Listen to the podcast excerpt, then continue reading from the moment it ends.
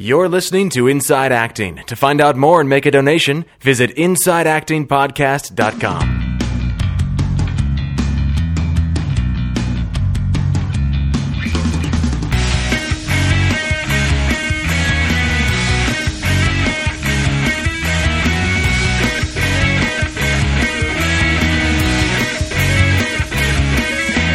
Hello and welcome to episode 25 of Inside Acting. I'm Trevor Algott. And I'm AJ Meyer. And on this podcast, we interview casting directors, uh, agents, actors, managers, uh, writers, filmmakers, DPs, anybody involved with the entertainment industry. We bring those interviews to you. And of course, we want to keep it as open a dialogue as possible. So we have a myriad ways of uh, getting a hold of us. Uh, you can go to our website at insideactingpodcast.com to find those out. And uh, we've actually got a voicemail and uh, and an email that uh, we want to answer on the podcast today, as well as um, a very exciting interview. Um, do you want to talk about that a little bit, Trev? Yeah, we've got a, a really cool interview with J.K. Simmons. A lot of you guys may know him uh, from Spider Man, the Spider Man series. He played uh, J. Jonah Jameson. He was on HBO's Oz. He's currently starring in The Closer. And if Yes. you, if, yeah, if you hit up his IMDb, you'll see it's like 16 pages long. And he's a really nice guy. he actually invited us onto set in his trailer to do the interview. So it was our first kind of like on location interview. It was pretty cool. Yes. Yeah. So we did it from JK's trailer, which was like unbelievable. We were just like in you know this trailer on on the lot um, where they shoot the closer, and um, it's pretty amazing. Yeah. Um, and uh, in, as far as shout outs go for this episode, I think we should give a shout out to all of our um, donors, considering the um, very uh, odd way we are recording this episode.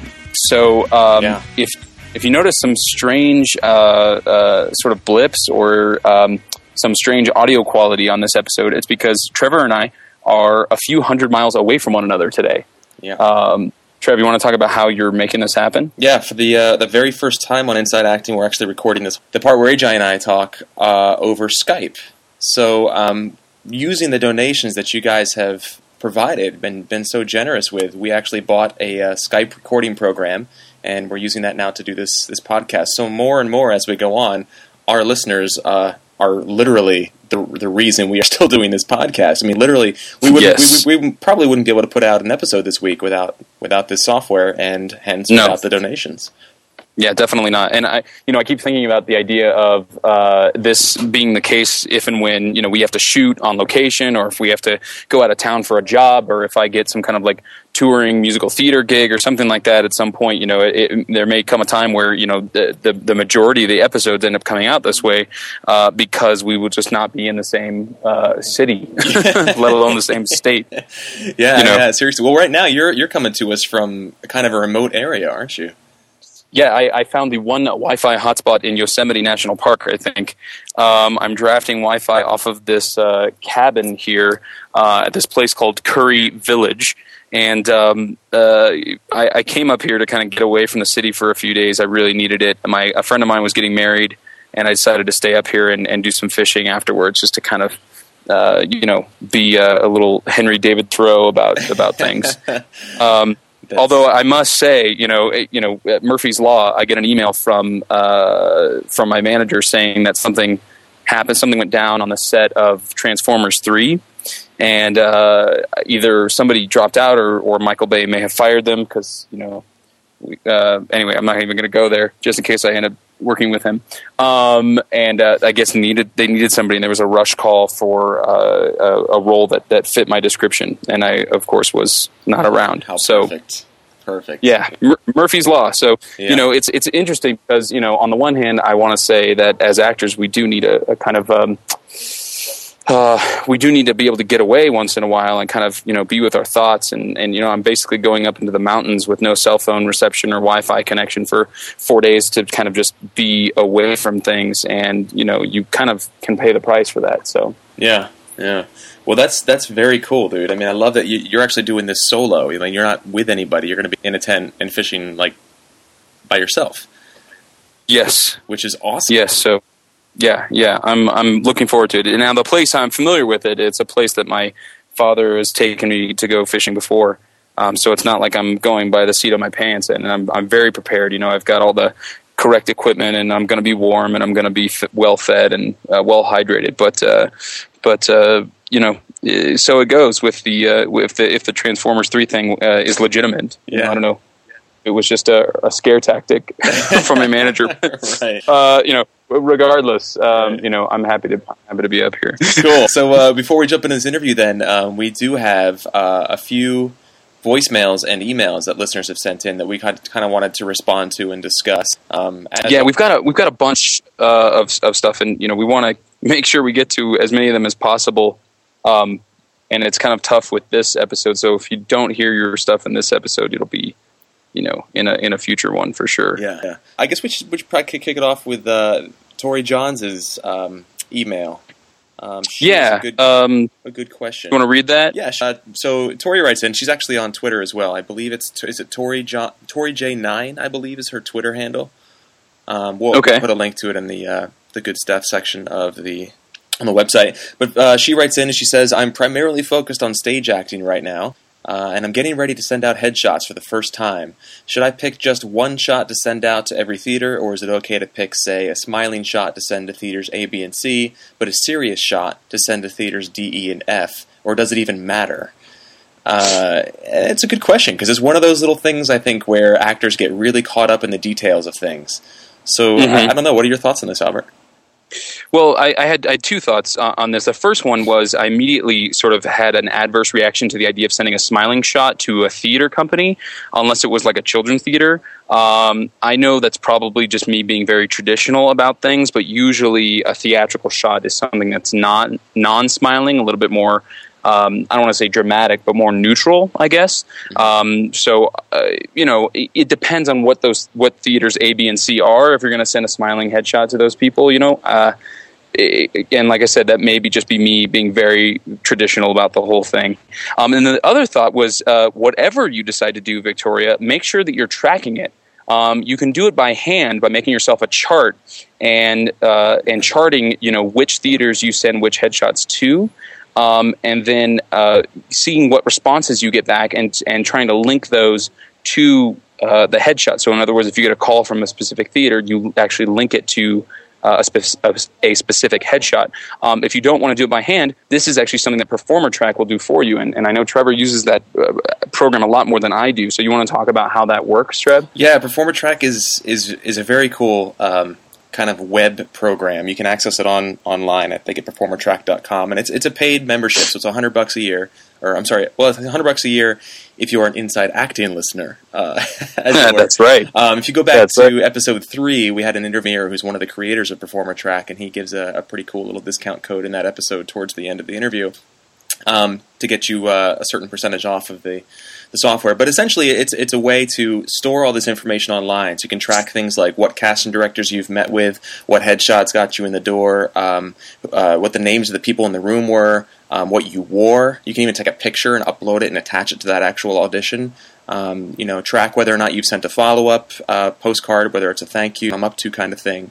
We, we've had a whole discussion about thank you postcards on the podcast as well. Yes. But that kind of thing you can all track and, and keep in one place online uh, with Performer Track. So really, I think it's whatever it- whatever kind of person you are. You know, if you're if you're one of the people who likes to handwrite things and carry a notebook around, then then maybe Performer Tracks. You know, you don't need to spend the money. But if uh, if you want to have it everywhere you go with a computer, it's great. Yeah, definitely. Do you have any other responses to like her, her question specifically about whether it matters or um, sending out different headshots to different theaters? Um, you know, this is a tough one because I have never actually sent out a headshot to a theater. Um, I'm assuming she means like theater companies and, and auditions and things like that. So I've never actually done that. Um, but I, my guess is, um, you know, look at the kind of work that they do. You know, if it's a if it's a Shakespeare, uh, you know, an outdoor Shakespeare during the summer kind of thing, maybe they want smiling. Those tend to be uh, the comedies you know, um, or if it's like a you know Mhm. it's like a, a down and dirty theater company that likes to do a lot of like urban, gritty, new age, ex, ex, um, uh, experimental type stuff. Maybe they want a serious one. I, I don't Mhm. know. I mean, I, I don't think you could Right. really go wrong um, with either one. I just so it's it's a tough one. You know, I mean, I think as long as you're sending something, you're you're doing the right thing. right. Yeah. Um, is the barking dog coming from your end? or Yeah, that's my end. Yeah, that's my Uh, no, I know. I'm I'm joking because it's like I'm I'm the one out in the wilderness, and the barking dog is happening in the uh, apartment in Los Angeles. um, right, right. Um, yeah, well, I think I think to boil down your point, uh, Trevor, it's it's it's about knowing your audience. Yeah, You know, yeah. um, and that's that's very important. That's very important. Yeah. So, um, Victoria, hopefully that gets to your question. Um, if you have uh, additional questions or if you have follow up, feel free to send us a voicemail or uh, send us an email at insideactingpodcast at gmail.com to to follow up with us if uh, if we didn't get to your question. Cool. We've also got a, uh, a voicemail from uh, a listener, uh, Gerald. Um, he called us and left us a, a voicemail question. So let's go ahead and play that right now. Hey guys, hi, this is Gerald. I'm calling from Delaware. First off, I just wanted to say that I absolutely love your podcast. Um, I've learned a lot. Actually, more so listening to your podcast than I have uh, in some acting classes. But um, my my question or comment is, uh, I'm actually me and my friend are moving out there um, in August to Los Angeles from uh, Delaware, like I said, and we're looking, uh, you know, for sure acting. We've done the New York thing, and now we're trying to get to uh, to California.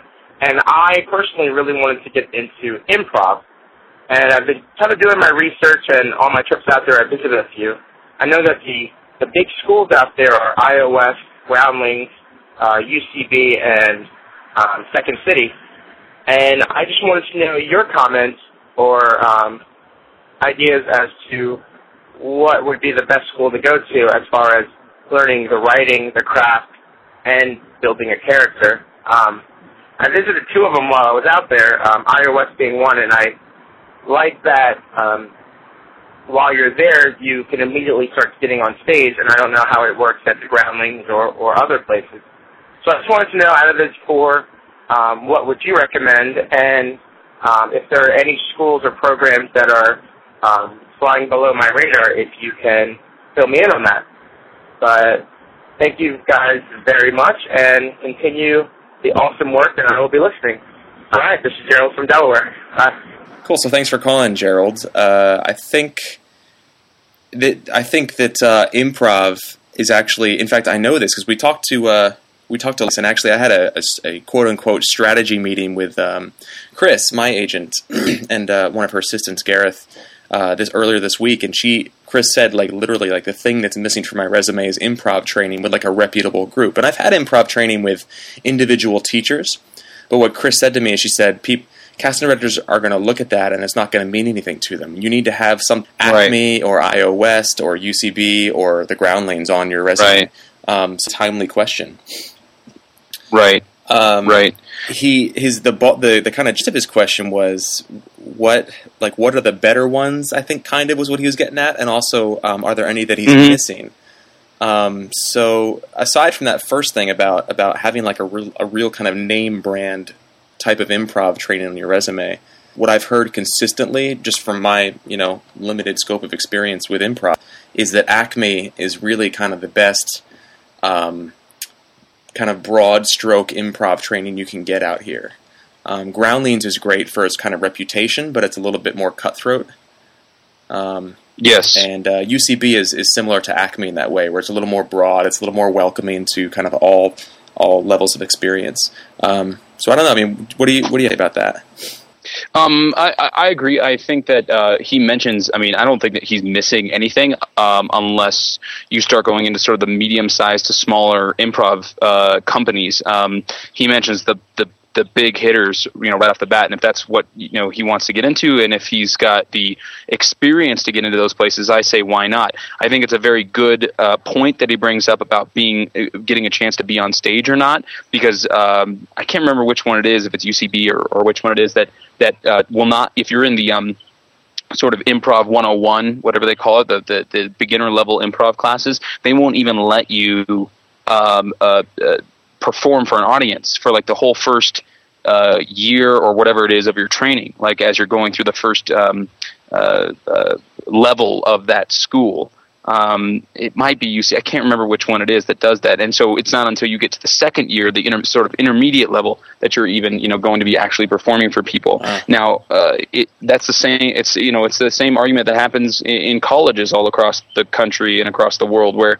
you know your freshman year is spent you know in your training and you're you don't actually get to be on stage in, at some schools, and then some schools you're on stage all four years, where you're you're in class but you're also doing plays, and so there's you know there's these two uh, schools of thought that are all trying to get their their students to the same place, um, but just go about it a different way. And so, you know, I, I think I commend you, Gerald, for doing research, and I think you should continue to do more research on these on these places um, and ask around, especially when you get here, because you'll have people, you'll talk to people one day who are like, "Oh, I love this improv theater," and then the next week you'll be like, "No, I hate them. I love these guys," and then the next week talk to somebody else who hates both of them and loves a different group. You yeah. know? Um, and in addition to that, um, like Trevor just said, don't um, don't rule out the possibilities of a place like uh, you know. There's always sort of like smaller uh, improv groups where uh, you know you might be able to cut your teeth in Los Angeles doing improv in a sort of a being a, a slightly lar- larger fish in a smaller pond mm-hmm. as opposed to a small fish in a big pond. Uh, just like with you know colleges. Yeah, definitely keep in touch and and let us know what you uh, ultimately decide. And um, for the rest of our listeners, every time somebody you know asks a question that Trevor and I don't know a, a, a very definitive answer to, we always ask the same thing every time, which is if there's somebody out there who has a recommendation for Gerald please, please, please send us an email, send us a voicemail, um, and let's get the dialogue going between uh, our listeners, not just from our listeners to us. Yeah, yeah, uh, yeah. We we're all here to learn, and Albert and I, I'm sorry, AJ and I don't pretend to have all the answers. So cool. Well, uh, let's go ahead and roll into this interview. Awesome. awesome. Yeah, definitely. So uh, this is our interview on the set of the closer uh, in J.K. Simmons' trailer. Very nice guy. Uh, we had a really great time. We hope you enjoy this first part. Uh, the second part will be in uh, episode 26. Yeah, what I'm do before before we actually start it up is just drop a, a preemptive knowledge bomb here. I just want to drop the sound effect in. There we go. Because uh, this first part of the interview is full of those really kind of juicy, tangible uh, knowledge bombs slash wisdom nuggets. So um, hope you guys enjoy this interview, uh, and we'll see you on the other side.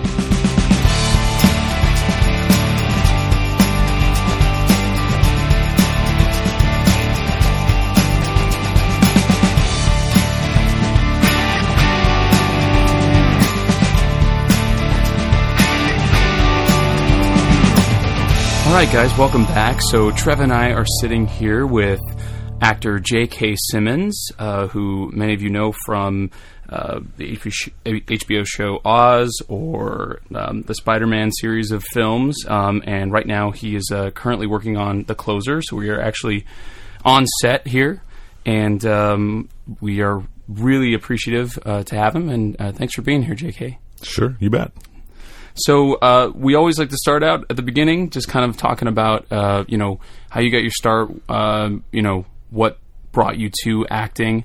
And uh, you know, I know you had a, a, theater career early on. I would really love to talk about that, being a, a musical theater guy myself. So uh, yeah, you just talk about where you got your start.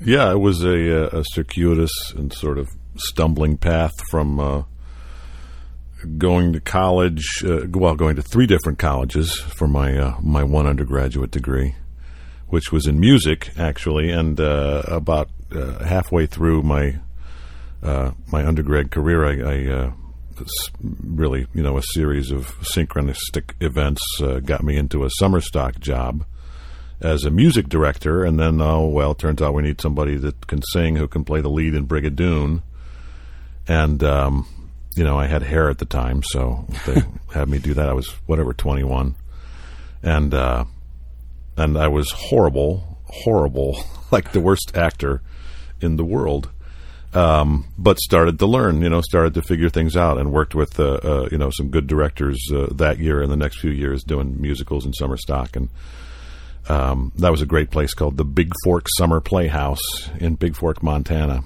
and uh, um, after a couple of years there, I graduated and went out to Seattle just to see. Uh, it seemed like a, a, good place to go. It was the nearest big city, um, and uh, you know there was a, a really burgeoning theater community there, and uh, you know, I waited tables, I uh, I washed cars, I did this and that, and uh, uh, you know, one thing sort of led to another. I, I went to some auditions, I got a job, um, and really, a nice thing about Seattle at that time was was that. Uh, I, I went in there as a as a guy. I, I was just beginning to feel a little bit comfortable as an actor, you know, but uh, but I was still mostly a, a you know a singer, and uh, uh, the people in Seattle. The first job I got in Seattle actually was uh, in uh, Once Upon a Mattress, a musical, but I played the mute king, and the reason I got that job, and this is you know I think this is a good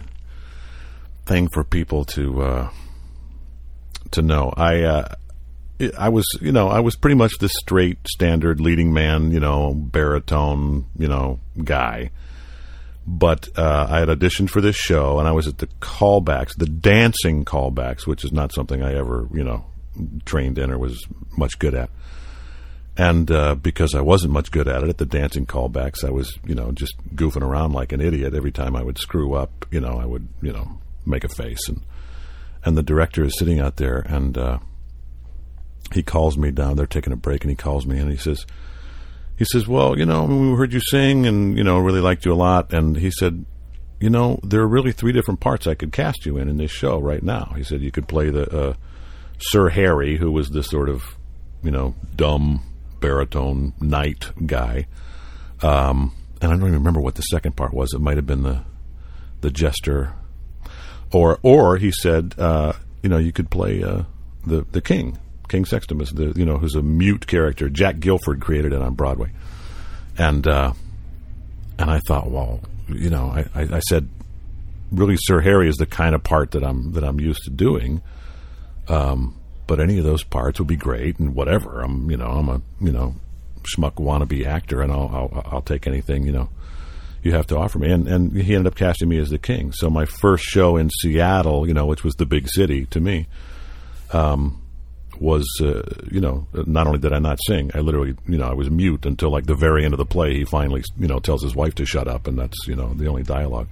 But that always struck me as as a, a, valuable lesson that. Uh, that you should screw around at auditions, or just you know not to uh, not to pigeonhole yourself. You know, you, are going to plenty of people are going to want to pigeonhole you as you know you look like this, so you do this, or or you know you have musical comedy on your resume, so you're a musical comedy guy, or or whatever. And uh, after I did that, and you know, and, and I made you know it was a, a non-equity theater in Seattle uh, called the Palace, but. Um, you know, the show got a fair amount of attention, and, and I actually was able to, after that, you know, I got my equity card, I think, the next show or a couple shows after that at the Rep, and uh, and I was in a new spot where nobody saw me as as just a musical comedy guy, and I, so I got to do everything. I got to do you know musicals and dramas and comedies and new plays and Shakespeare and this and that and uh, and yeah, really my my whole career was theater for the next uh,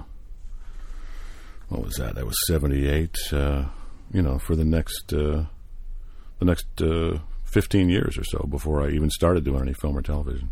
Do you feel like uh, we've had uh, some people on the podcast talk about the idea of um, what do they call minor markets, i.e., Seattle, Atlanta?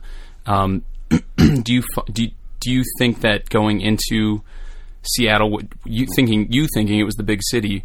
Um, do you think that that was a springboard in terms of building up credits, in terms of making connections? Like, do you feel like that was a, a good path for you to go? Yeah, yeah, it absolutely was. And and again, this was you know in the dark ages, so I, I don't know how much you know it applies to uh, trying to get a career started today. This was you know late seventies. I left Seattle in '83 and moved to New York. And you know, I, I mean, I, I, I really when I started out. I, I, I, had no I had no long term plan. I had no real ambition, particularly. I mean, I just knew I had sort of stumbled into doing this summer stock stuff and just fell in love with it, you know. And um, I just I was just hoping I could, you know, keep stumbling along and not have to get a real job. um, and uh, and of course I got you know I had a succession of you know horrible you know waiting tables and bartending jobs and stuff and all that, um, as most people do. But yeah, when I when I moved to New York in '83, it was because I had done a production of a new musical in Sun Valley, Idaho. Actually, I mean, it was this this whole sort of northwest area. You know, I kept going back to Montana to do summer stock and, and working at the theaters in Seattle. I did this show in Sun Valley, and the writer and the the, the leading lady and other people were from New York, and they kept saying, "You got to come to New York. We're going to do this on Broadway. You're going to be the star. It's going to be great." You know? And um, of course, it didn't happen. But uh, but I, I, I finally went out to New York. I was 28 years old by the time I, I finally moved to New York, and uh, which worked for me because I was never a, a you know Brad Pitt to begin with. I mean, I was doing all this leading man stuff in musicals, but I was sort of always, you know, a 50 year old character actor waiting to grow into it, you know. And then again in New York, you know, I was this, I was this complete unknown piece of garbage like everybody is when they start out. You know, went to one cattle call after another. And, and, uh, there was really another, another sort of seminal moment that again basically taught me to goof around at auditions. Um, because I, you know, I would, I thought, well, I'm in New York now, and I go to all these auditions, and I would be very sort of formal and say, "Yes, my name is Jonathan Simmons," which was my my stage name at the time, um, and um, I'm going to sing this song from this, and I would, you know, do my thing, and then uh, I was auditioning for, I don't even remember what it was for. It might have been Peter Pan, and uh, a friend of mine who, who played piano bars and stuff uh, used to do this gag where he'd do different songs, and he'd sing them one note behind. So the lyrics would be one note ahead of the note. So he'd sing, um, "Oh, give me a home where the buffalo roam, where the deer and the antelope play, where." So and you know, it's like mind twisting sort of MC Escher for you know for musical theater kind of gag. So I went into this one audition and I did that with uh, "Take Me Out to the Ball Game." Take me out to the ball game. Take me. and so at the very end of the song, it's one, two, three strikes. You're out at the old ball game. And that's the end of the song. And when people hadn't heard that before, it was it was different. It was something that they you know they've been seeing you know 75 people come in and sing their you know 32 bars of whatever, and it just created an impression. And it's not like it showed that I had the most brilliant voice in the history of the world, but it just you know it people sat up and you know it sort of relieved the boredom of a long day of watching a bunch of people audition. And then you know I ended up getting a job out of it. And you know the the farther I got into into my theater career the more I realized uh, you know if you can help them relax you know and sort of perk up their day a little bit um, that's uh, that's a great way to to start a relationship with somebody and and not only to show them yeah he can sing or he can you know play a scene or whatever it is. But uh, but just to at least as important as that, I think, is uh, is showing them that uh, you know you're a guy they wouldn't mind spending 12 hours a day with. A, a, a fun a fun person. I've really found in every experience I've had, long term experience like this one now, The Closer or Oz or you know five movies with Sam Raimi and and this and that, or my back to my summer stock days in Montana. You know, the good experiences are are ones where the vast majority of people are there for the right reason, you know, not to get rich, not to get famous, you know, but to but to put together a a good project and and and have a good time doing it. And uh, I find almost uniformly every experience I've been through that that comes from the top down. I'm totally digressing now, but uh, um, you know, if you're auditioning for somebody and you just get uh, you know a, a, really good vibe from them, then that's probably somebody like whether it's Tom Fontana from Oz, you know, or Mike and Greer and James here on the closer, or Sam Raimi, or uh, you know the Coen brothers, whoever it is. It, when you when you get that really good feeling, not of, of connecting, but also just thinking this guy's just a decent human being, and, and not only smart and, and really knows what he's doing, but this is somebody I I like, you know almost invariably those those turn out to be the really good experiences because they're going to surround themselves. You know, everybody they hire is going to be somebody that not only is competent at their job, but uh, but is somebody that, you know you don't mind being locked in a dark soundstage with for 14 hours. You know. Yeah. Now, That's I, not a digression at all. yeah, not at all. And I, I have a I have a quick question about that because in L.A. and New York, you have all these actors who are constantly dealing with rejection. It's easy to get jaded and start getting bitter and cynical and things like that. And yeah. so you, you have actors walk into auditions and they bring that energy with them. I'm sure you've run into a little bit of that here and there in your career. How have you dealt with that?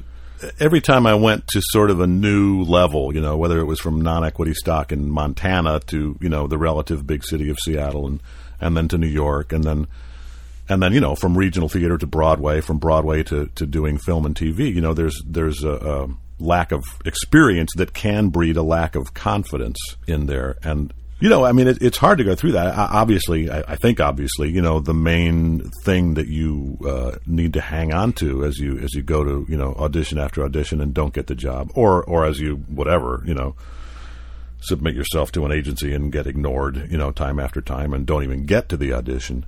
You can't be looking out there for an affirmation of of your talent or of your uh, humanity or of, of, who you are, of your worth as a person. As imp- as important as having a career, you know, in the business is to most people who are who are doing it or who or who are striving to do it. I just don't think you can let it be your life. You know, you have to you have to live your life and and be a human being and have your friends and you know have your loves and and uh, uh, and have as well rounded a life as you can have while you're dealing with the frustrations of, of trying to get a, a, a, career going. You know, every time you you don't get a job or don't get an audition and, and feel, you know, what you might or might not, you know, term as rejection, you first of all can't take that to heart.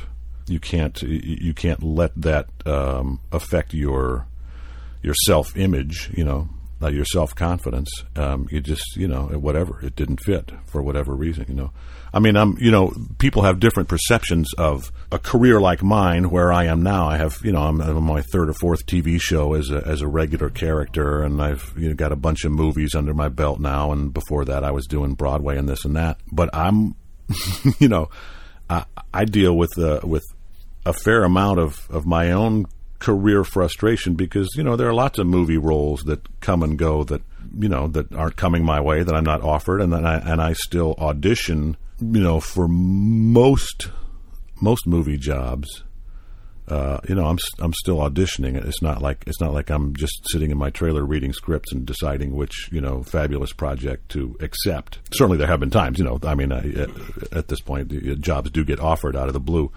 Those tend to be like little indie movies, um, uh, which are often the best, the most rewarding, uh, the best scripts, but obviously not uh, paying the mortgage on my fabulous Hollywood mansion. So, um, so uh, you know, I, I, still find myself, and and I, I, assume you know always will find myself unless I suddenly become uh, you know Robert Duvall.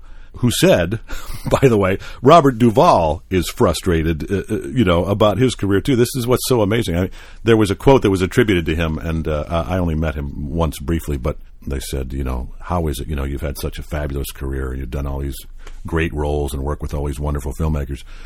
How is it that you decide which roles to accept and which roles, you know, not to accept?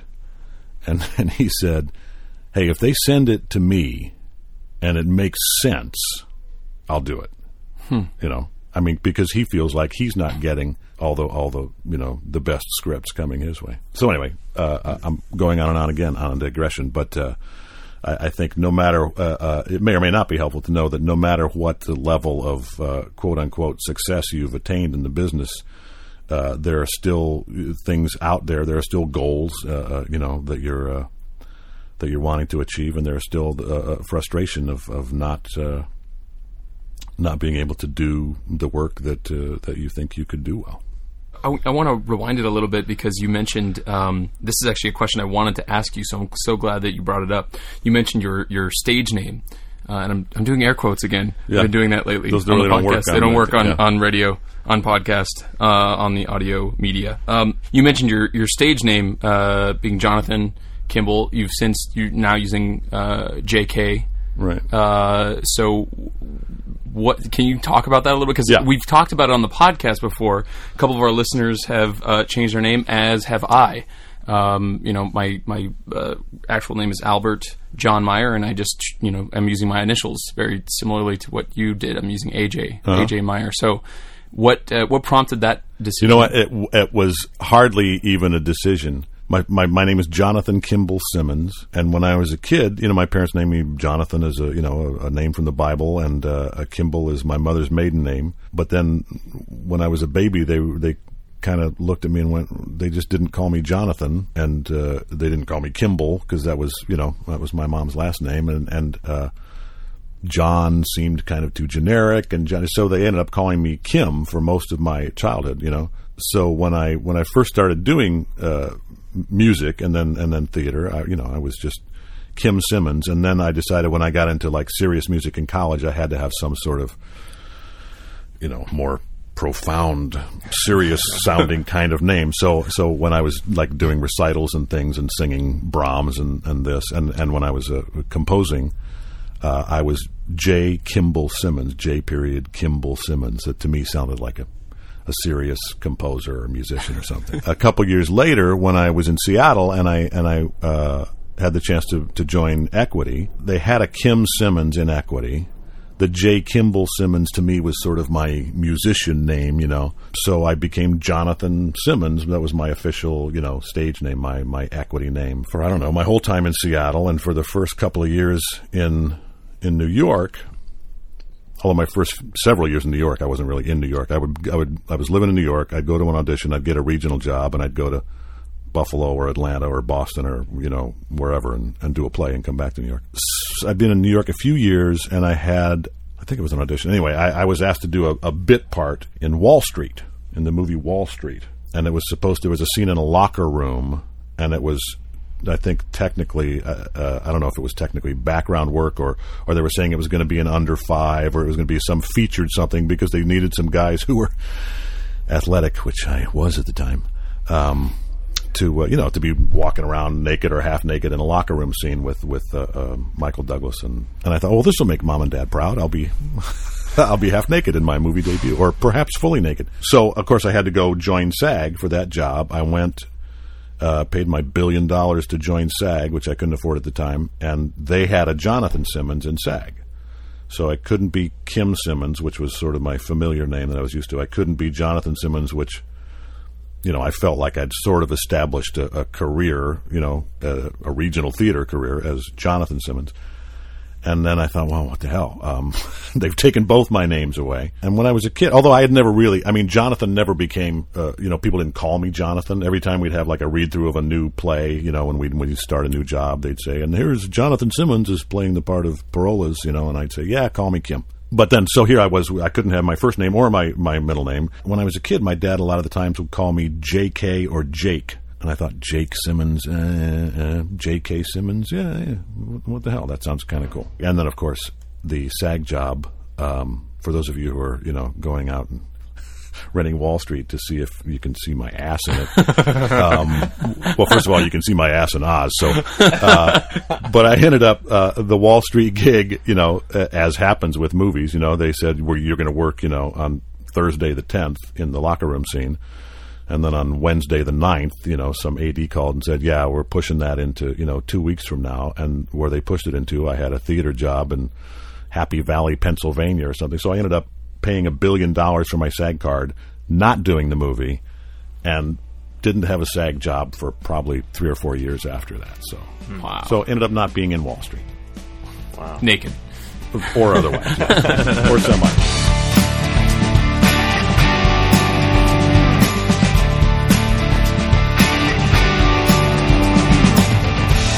All right, guys, welcome back. Hope you enjoyed part one of the interview with J.K. Simmons. Uh, next week, we've got part two coming at you, and uh, a few more uh, listener questions. And hopefully, next week, uh, AJ and I will be in the same room together again. yeah, definitely. Well, yeah. I mean, I hope I'm back and haven't gotten eaten by a Yeah. bear. Uh, no grizzly man. No going grizzly.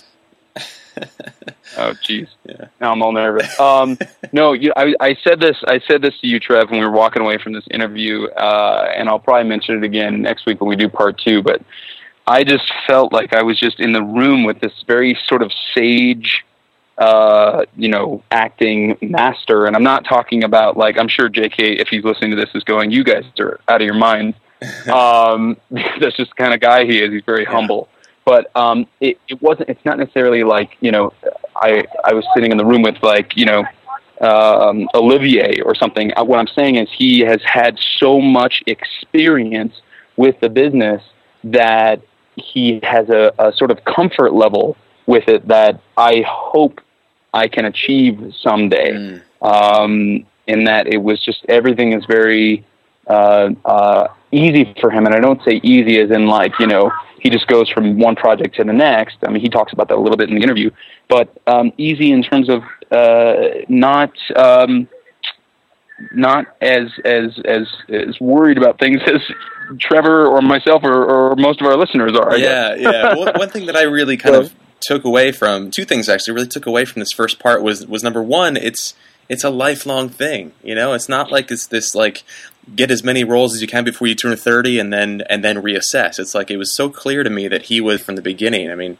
And I, I liked his kind of how he said he, he he didn't have much ambition, is what he that's how he put it uh, in the interview. But I, Right. I think he meant that in a very good way, and like a very like I didn't really put the pressure on myself to become famous by a certain age, you know. And I think that that's a Right. big part of why he's had such a great career is just because he just kind of was like, you know, like, well, I'm I'm here for the rest of my life, so I got a little bit of time. Might as well just live my life and let Right. acting be a part of it rather than you Right. know, Well, and and and and not only uh, ambition to be famous by a certain age, but to be famous at all. yeah, yeah. Uh, you know, it's like he, he even you know he's like if you're if you're doing it for the fame, if you're doing it for that kind of stuff, uh, get yeah, out. yeah. and He says that in the interview too. Yeah, Get out. Yeah, and the other thing Yeah, that, that really not- that I really kind of uh, took away from it was um, I just thought it was so cool the way he was just jumping around from summer stock gig to you know regional theater gig to dinner theater gig, like just he was just kind of just doing his thing for the first uh, I think that till he was like twenty nine or thirty. He was just like making it happen, and I I, I love that. He, like so many people in LA, they, they you're only an actor if you're on TV or in films, and that's just not true. It's like you are an actor if you're if you're doing anything. If you're doing monologues on the sidewalk by yourself, you're an actor. And I, I really Yeah. like that he that he really just you know when he a job necessarily he was out auditioning and he was auditioning for whatever. And at, at that time it was all like regional theater gigs, and I think that's awesome. Um, Yeah. I think that we, Yeah. you and I, uh, have both done a lot of theater, but I think that um, that was just a really good reminder of you know get out there and do stuff. Absolutely. Um, great interview, and you know, part two just as good. So uh, look forward to that, everyone. Um, and and you know, we'll have that for you next week. So uh, I think that does it for episode 25. If you guys want to get in touch with us, you know where to go at actingpodcast.com. You can drop us an email at insideactingpodcast at gmail.com. You can tweet at us at twitter.com slash inside acting. You can tweet at us. you can uh, you can uh, send us individual. Uh, Please tweet us. Tweet at us. you can tweet at us individually if you'd like. Uh, I am twitter.com slash Trevor Algatt. You stop tweeting on me. Uh, I'm twitter.com slash digital actor. Um, let's see. You can leave us a call 213 2 actors. That's 213 222 8677. Uh, you can fan us on or like us on on Facebook. If you on iTunes, just search for Inside Acting on iTunes, uh, hit the fifth star, and uh, leave us a glowing review. We would love you forever. Yes, yes. Only the fifth. Only the That's fifth right, star. that's Um, and of course, uh, last but certainly not least, um, uh, you can go onto our website, and on the right hand side is a big yellow donate button where you can uh, contribute to the podcast. If you find something of value uh, out of it, anything, even a dollar, uh, you know, helps, goes a really long way. We've been able to. Um, you know, buy new equipment, uh, buy new software, and really keep this this up and going. Uh, of course, Trevor and I do this whole thing out of pocket, uh, so we're paying for uh, bandwidth, we're paying for storage space, for file hosting, for uh, the website, for all the equipment, uh, and you know, uh, travel expenses, you know, uh, gas to and from, uh, you know, location uh, interviews uh, like this one, this episode. So if you find something of value, uh, uh, please uh, go head over there to InsideActingPodcast.com and, and click on the, uh, the donate button. Um, it's uh, 100% secure and also tax deductible as an actor because you can write it off as an education Absolutely. expense. Yeah. Right on. Well, that does it for episode 25. Um, to add before we, we uh, wrap up. No, I'm good, man. Let's All right, do it. cool. For episode 25, my name is Trevor Algatt. I'm See AJ Meyer.